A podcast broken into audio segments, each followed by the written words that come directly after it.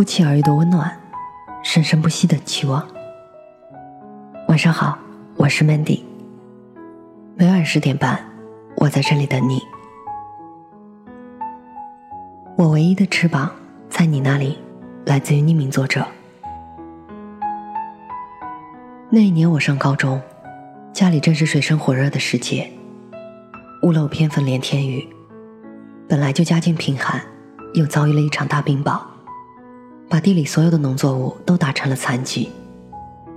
这意味着一年的收成都泡汤了。父亲在一夜之间灰白了头发，不仅仅为了他的庄稼。也为了那个是否让我退学的难题。无论如何，也不能让孩子中途退学，这是父亲对我和他自己的承诺。由于生活窘迫，我在学校里处处捉襟见肘。那点可怜的生活费，我要精打细算到每一分，在食堂吃最便宜的饭菜，而且每顿饭都只能吃个半饱。即便如此。兜里的那点硬头货，每月还是早早就举手投降了，向生活缴了枪。同学们自发的一些活动，我从来不参加。我的小气抠门是我的死穴，在他们攻击我的时候，常常令我无还手之力。但我也有自己的骄傲，那就是我的学习成绩一直名列前茅，还有我的篮球水平。在学校里也是数一数二的，他可以让我一直挺着腰板，永不低头。学校要举行篮球赛，作为班级的主力，我是必须要上场的。可是摆在我面前的一个难题是，我要穿什么鞋子去比赛呢？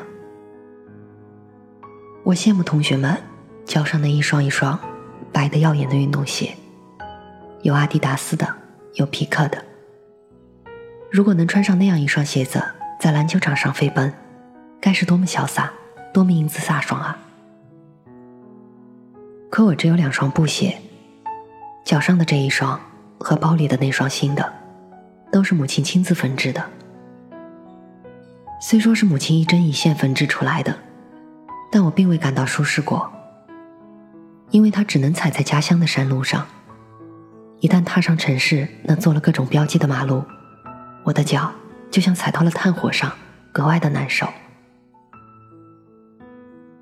因为我看到人们看我时，总是盯着我的鞋子看。我看到他们的脚上穿的都是漂亮的鞋子。那个时候，我是很气馁的。一双鞋子泄露了我难以启齿的身世，一个穷酸的土包子。有一次，父亲来了，同学们就喊我。你爸在校门口找你。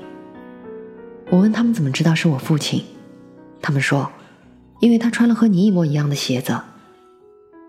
接着是一大帮人肆无忌惮的笑，很坏的笑，能把人撕碎的笑。我看着脚下的鞋子，这贫穷和寒酸的象征，我恨不能一下子把它踢到南极去，让它再也不回到我的脚下。所以。我决定向父亲要一双运动鞋，尽管我知道它很贵，尽管我一向都很乖，很能体谅父母。那些天的夜里，我只做一个梦：我穿着白的耀眼的运动鞋，在篮球场上飞奔，我不停的扣篮，扣篮，就像我长了翅膀一样，我飞了起来。那时候我还不知道家里遭了灾。在电话里还不忘跟父亲幽默一把：“老爸，您儿子山穷水尽了。”父亲对家里的灾难只字未提，装作轻松地说：“别急，老爸明个给你送钱去，让你柳暗花明。”我没想到父亲会亲自把钱给我送过来，往常都是直接通过邮局汇过来的。我埋怨父亲糊涂，不会算账。这往返的路费要比那点会费贵很多呢。可父亲说他是搭别人的车过来的，没花钱。那回去呢？我还在为父亲的愚钝不依不饶，父亲却不恼怒。他一辈子都没有恼怒过，他憨笑着说：“这不顺道还能看看你吗？”梦终归是梦，现实还是把他打回了原形。当我向父亲说出要一双运动鞋的时候，他显得很尴尬。他说他没带闲钱来，他支支吾吾的说对不起。只要你打球打得好，同学们就会给你鼓掌的，谁会在乎你穿什么鞋子呢？父亲自己都觉得这个安慰有些牵强，所以说的时候声音很小。仿佛自言自语一般，我哭了，当着父亲的面。其实我完全能预料到那样的结果，父母是没有闲钱来买这些奢侈品的。但我还是哭了，哭得很委屈。父亲站在那里，不停的搓着两只手，像个做了错事的孩子一样，显得手足无措。我没有和父亲说再见，扭头就回学校去了。运动鞋的梦想从此彻底破灭了。我想，我不能在全校的同学面前丢脸，不能让所有人都因为我的那双布鞋而笑话我。我决定退出篮球队。后来老师找到了我，要我说出退出的理由。我支支吾吾地说，只想抓紧时间学习而已。其实他们哪里知道，我是多么想在篮球场上奔跑啊！就在比赛的前一天，某位打电话过来，说有人找我。我在校门口看到了父亲，他的手里拎着一双崭新的运动鞋，耀眼的白，让我睁不开眼睛。我以为自己仍然在梦中，直到父亲催促我穿上试试的时候，我才敢确定这是真的。尽管不是名牌，但足以令我爱不释手。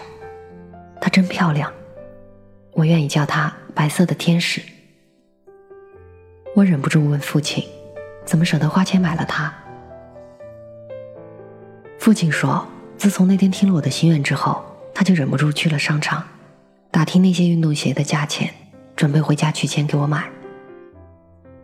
可是每一双鞋的价钱都让父亲倒吸一口凉气。”在柜台前，他盯着那些好看的运动鞋看，其实是在看他儿子的心愿。正巧人家在搬货，嫌父亲挡道，就一个劲儿的撵父亲。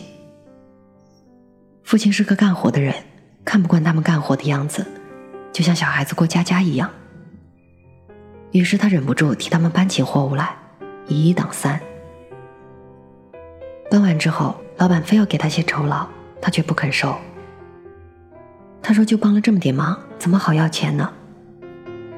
可老板却坚持要给他。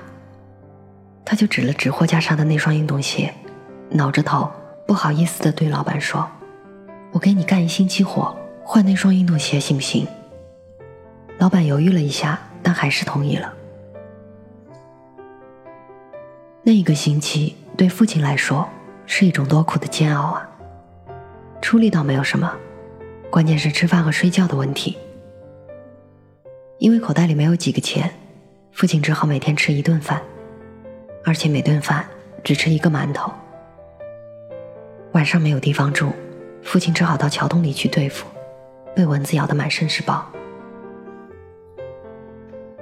就这样，鞋子到手了，父亲不无得意地说着，我却再一次掉下了眼泪。父亲慌了，怎么啦？不满意这个样式？那我可以去给你换。我一个劲儿的摇头，说满意。都大小伙子了，别总掉眼泪。父亲拍了一下我的肩膀，说要趁早往家赶，要不晚上就到不了家了。一百多里路，父亲坚持要走着回去。我急了。一把拽住父亲，问他是哪个商场，我要把鞋退掉，为父亲换一张回家的车票。父亲死活不肯，我抱着父亲说：“爸，相信我，没有这双鞋子，我一样可以堂堂正正的走路。”那一刻，我感觉自己一下子就长大了，真正的长大了。那场比赛，我穿着朴素的布鞋上场了。我不停的飞奔，不停的投篮，不断的把篮球投进篮筐，威力无比，势不可挡，仿佛长了翅膀一样，像是在飞翔。在飞奔的时候，我想到的是父亲；在投篮的时候，我想到的是父亲。我要让父亲知道，我是他最棒的儿子。从那以后，我在学校里有了一个和乔丹一样的绰号——飞人。从那以后，我更加勤奋的学习，终于在第二年的夏天考取了梦寐以求的大学。我成了我们山村里飞出去的金凤凰，我真的会飞了。是父亲给了我坚强而自信的翅膀。父亲我唯一的翅膀在你那里只有你可以让我飞翔。Some kind of you only for my love only for my love only for love. Some kind of you only for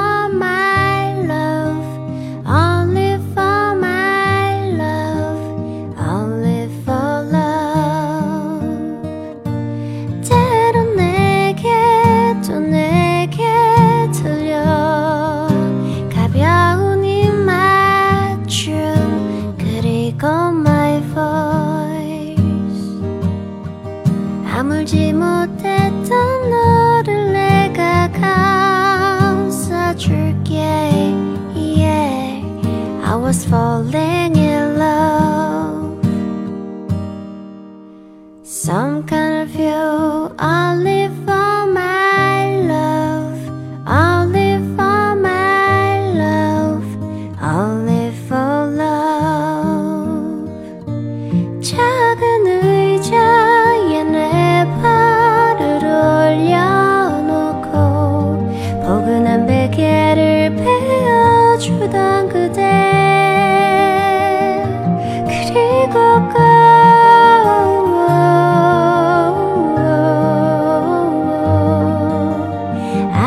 直到